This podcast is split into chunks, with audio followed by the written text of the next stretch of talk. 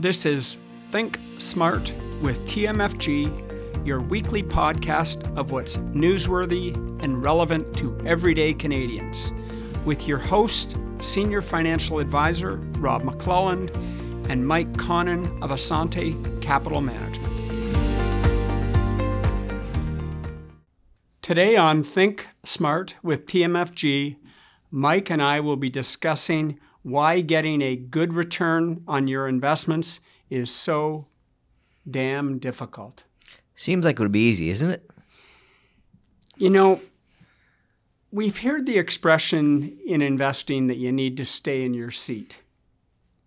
And you need to remain invested 100% of the time. And if you get out of your seat at some point during your investment lifetime, you're you're liable to it's it's going to cost you. And it's interesting. I was at the baseball game last night with my wife. And you know, the game it was a 0-0 score, not much going on. I went up to grab a couple hot dogs and a beer. I came back maybe 8 minutes later. It was 4 nothing for the Texas Rangers. The game was essentially over. And for the rest of the game they just played it out. Yeah, one little mistake, and I'm not going to say I'm a chess player because I'm not, right? Uh, but I do every now and again try to play chess. And the interesting thing when you play chess, you lose concentration for one second and you make one little mistake and you're destroyed in the game. So it, it's funny, those little tiny mistakes that you think would be only one piece or one inning you miss, it can be the whole ball game, right? So I've been doing a fair bit of thinking about why do we have clients in the exact same portfolio and paying almost the identical fee, and they have dramatically different rates of return over 10 years. Why, why are those things happening? And, and I've, I've, I've really come up with some ideas that I think will help to explain it. And hopefully, our audience will, will, will take this to heart we have a lot of clients who are really good at this and who, who stay in their seat 100% of the time. In fact, I just met with one today. They have stayed in their seat 100% of the time since they've been clients, and their returns show. They've been in an 80% equity portfolio with 20% in bonds, and their returns are exactly what they should be over every time period you can imagine. Yeah, it's funny. We've been, uh, as we've talked about before, we've been training some new advisors. So they get us prepped for the week and they go through our meeting prep many times and they're looking at all the returns. And the interesting thing is these they've never they don't know this client relationship. So we in the mind know what's happened in that client's lifetime. And sometimes they'll say two people with the exact same mix. They're in an 80 20 mix. And one will have a return that's 7.5%, another one will have a return that's 5%. And they go, Well, why is this? And in my mind i know the history of all all the things that happened to create this and i've walked them through it so it's a really really interesting experience showing them the differentiation and why returns can be different so let's get started on this so what i did is i took some basic assumptions mike and I said we're going to start assume that stocks give you 9% a year. And you know there's some data that you know the S&P 500 is giving you 10% a year over 100 years, but let's go with 9%. We'll assume that bonds which typically earn on average about 5% a year less. So where bonds are going to give you 4%, we won't even worry about what cash is and what inflation is. We're going to try and keep this simple. We're going to start with 9% and 4%.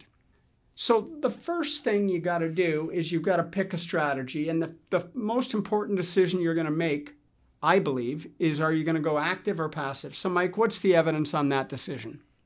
Well, evidence always leads to an outperformance on the passive side of things.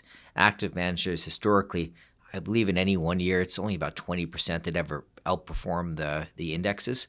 So passive is usually your better result. I can't, I don't know, the, do you have the figures how much it, it is? It's about 75 25. So over long periods of time, active managers beat passive managers 75 to 25. Now, you may be lucky and get that 25%, but you're not going to get them in Canadian equities, US equities, international equities, bonds, real estate, emerging.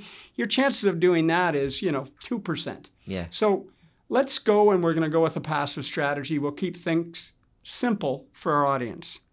Just because things are going to get a little complicated here when we start looking at the numbers. The next decision you have to make, Mike, is you got to decide which portfolio are you in. And let's stay stay with a simple one. What would be the most common portfolio that most investors in Canada would have? Let's go say retired people. Let's say a 60-40 portfolio. 60% equities, 40% bonds.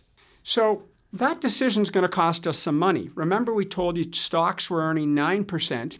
If you put 40% of that money into bonds that are earning 4%, you're going to lose about 2% a year over the next 10 years. So we go from a 9% return to a 7% return. Okay, so 7 is the best you could do if you didn't do anything wrong over the next 10 years.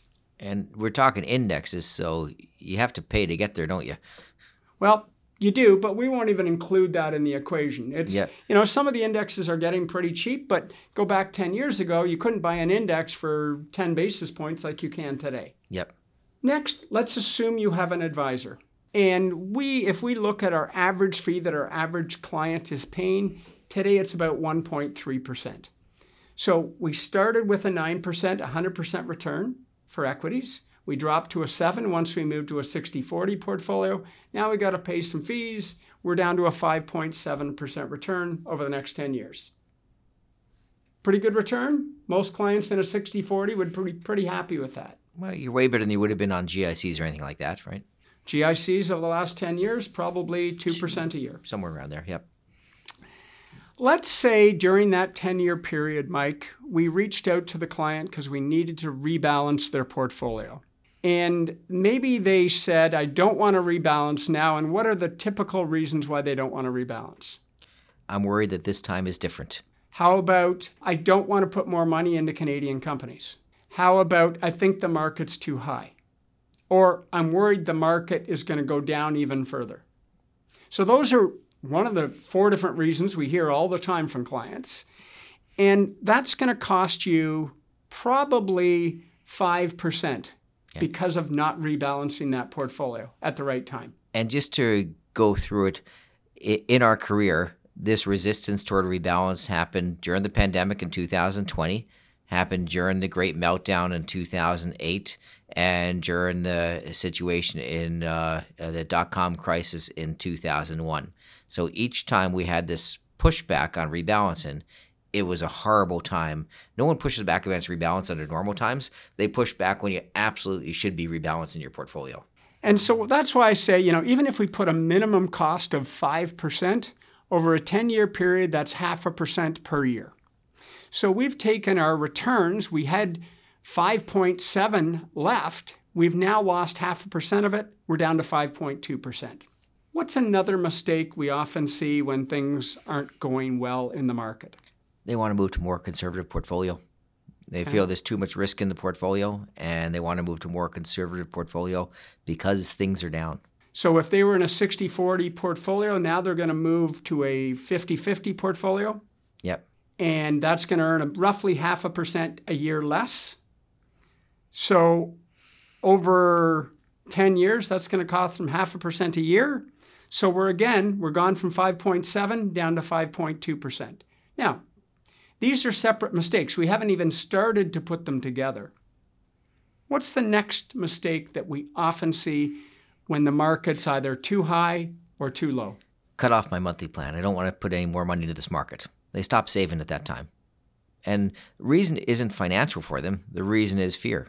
So that one isn't as expensive because they typically restart the savings at some point. But let's say it costs them, you know, uh, two percent because they they weren't buying when things were really on sale, and so two percent over ten years costs you twenty basis points.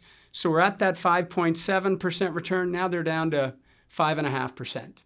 So it's not big, but it's twenty basis points per year. The next mistake. Don't see this one as much but at least 10% of our clients have done this. Yeah, I'd say probably two to three times a year I end up in this situation. And I wish I could tell everyone that I can guarantee they would lose all their money, but I'm not allowed because there's always the possibility that a miracle happens and they make money.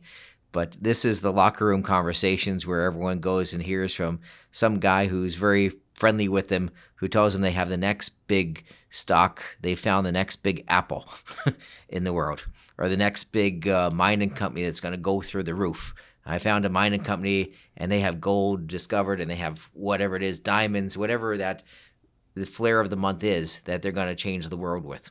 And so, Mike, I get it a lot, or used to especially. A lot of those clients aren't with us anymore. And here's what happens they say, you know, Rob, I've got a million dollars. I just want to take $50,000 and put it into this company. You know, all my friends are making money on it. I really believe in it. You know, it, or maybe it's crypto, or maybe it's, you know, non refundable tokens. Whatever it is, the end result typically goes to what? Zero. To zero. We saw- and we've seen this all the time. Oh, pot stocks. God, go back mm-hmm. go back five, six years ago when pot stocks came out. So, what's that cost? Well, that cost is big because you've taken 5% of your portfolio and it's gone. So, it's gone to zero. So, it doesn't just cost you 5% because if you'd left it alone, it probably would have doubled over 10 years to 10%. So, it's going to cost you 10% over 10 years or 1% a year. So, your 5.7% return that you started with is now down to 4.7 because all you did was move $50,000 into something that made absolutely no sense. We've seen this happen before, and this is a bit of a different one. Clients made a couple of those mistakes. They come to us and they say, Rob, you know what? I'm really not happy with the return. Judy and I have decided to move to a new advisor. My brother in law's advisor, my friend's advisor, he's been earning returns that are about 2% a year higher than you for the last 10 years in the exact same portfolio. And we think it's time to make a change. And I would often point out that they'd made a couple of mistakes along the way and they, they either acknowledge the mistakes or they just push it aside. But they make the move to the new advisor. What's going to happen now, Mike? There's something called reversion to the mean, which means that the markets create the market's performance. For every time period that you're going to be above those markets, there's a good chance there'll be an equal time period that you'll be below those markets. So if you've had a five year record where you're 2% above, there's a good chance the next five years, those risks that you took to get that may come back and haunt you maybe 5% or whatever the percentage rate is below the marketplace. So if you only earned, let's say, the 5%, you made one of those mistakes over that 10 year period, you moved to this new advisor who's supposedly going to give you seven, but you're making the move at the wrong time because your portfolio that you're leaving is probably going to outperform his portfolio by 20% or 2% a year over the next 10 years. That's actually going to cost you 2% a year because you're going to lose that 20% difference over 10 years. That's 2% a year. So you've now gone from 5% return to a 3% return. And think about it. The last time we heard of someone who could outperform the markets was the Magellan Fund run by Peter Lynch. And was that 25 years ago, where he had a record of 20 years of outperforming the market? That was the one guy who could came up, come up there and talk about it. I haven't heard of anyone with a long term history since him. Have you? I really haven't. The other thing is fees. You know, we, we talk a lot about fees. We're very open about what our fees are. About 95% of financial advisors in this country probably are a half percent higher in annual fees than us. There are some advisors out there that are lower. Maybe it's 5%, maybe it's 10%, but let's call it 90%. Their fees are at least 50 basis points a year higher than ours. So that's got to cost you something unless they're outperforming. And we're saying the evidence is that they're not going to outperform. And if they did, they're probably going to revert back to the mean. Yep. Let's go back to our client that's decided to stay with us. They're not switching to another advisor, they're going to stick with us. What's happened to their 10 year return if they've made multiple mistakes in it during that 10 years? It's pulled down by quite a bit. So we started with that 7% return. They had to pay some fees, 5.7%. They didn't rebalance, they're down to 5.2. They moved to a more conservative portfolio at one point, they're down to 4.7. They stopped investing when the markets were down quite a bit. They're down to four and a half. They picked that random stock that we talked about. They're down to three and a half. That's a big drop. 5.7 to three, three and a half percent. And we see that on clients' 10 year returns. This is a real result that happens from not staying in your chair. And now you're barely above inflation. Like you're you're barely seeing a real return after tax on your portfolio, you're probably not even seeing a real return on your portfolio. There are a couple of other things that I didn't even touch on, but I thought of other mistakes that we've seen, you know, over time that, that clients are are typically making. And again, this is not every client and not certainly not every client's making every mistake. Most of our clients are staying in their seat and not making these mistakes at all, but we're seeing a lot of these mistakes. One is when the market's really high, people won't put money in.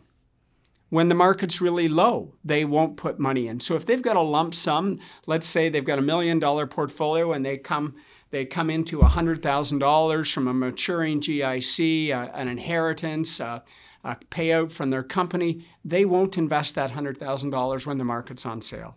That's going to cost them at least half a percent a year. Another thing that I see is clients will often move to, want to move to a more aggressive portfolio, go up 10% in stocks when the market's doing really well. That's going to cost them another 20 basis points a year because they made the move at the wrong time. The biggest mistake we haven't talked about is that move to cash. And we don't see it very often. Probably there's less than 10 clients that do it when the market's down 40 to 50% but you and I both know the names of uh, all of those clients. And it's a tough one because it's going to cost them over a 10 year period roughly 2% a year. And we know that, and our main goal is to stop it. You know, and eh, as a good advisor, your main goal eh, that's a failure. When you've let a client move to cash, it's really a failure. And we find it's a failure on our part. And I know you can't help it sometimes, but that's the way we feel you, it's like you almost have to tighten that seatbelt. You got to lock that seatbelt in just, just so that they stay in their seat and they get the returns that they deserve. Those are the returns they deserve. They, you know, if they're in a hundred percent equity portfolio, they deserve those really good returns. It's funny when we do these podcasts. I wish they would help people, but it turns out every client that says they listen to our podcast generally listens to our advice too. so they're probably not as affected by all these mistakes yeah, those who aren't listening to our podcast, are you saying they're not? They're they're they're the ones who are making the mistakes? Yeah. So send this to a friend who you think send is going to make a, a mistake. That's I think that's a great idea. That brings us to the end of another week. Thank you for joining us. This is Rob and Mike with Think Smart from the McClelland Financial Group of Assante Capital Management, reminding you to live the life that makes you happy.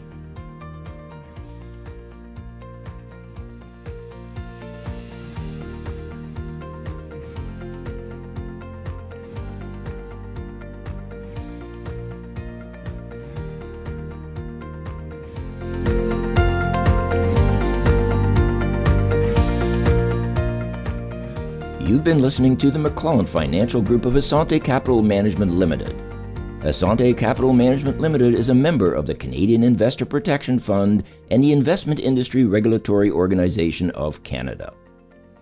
Insurance products and services are provided through Assante Estate and Insurance Services Incorporated.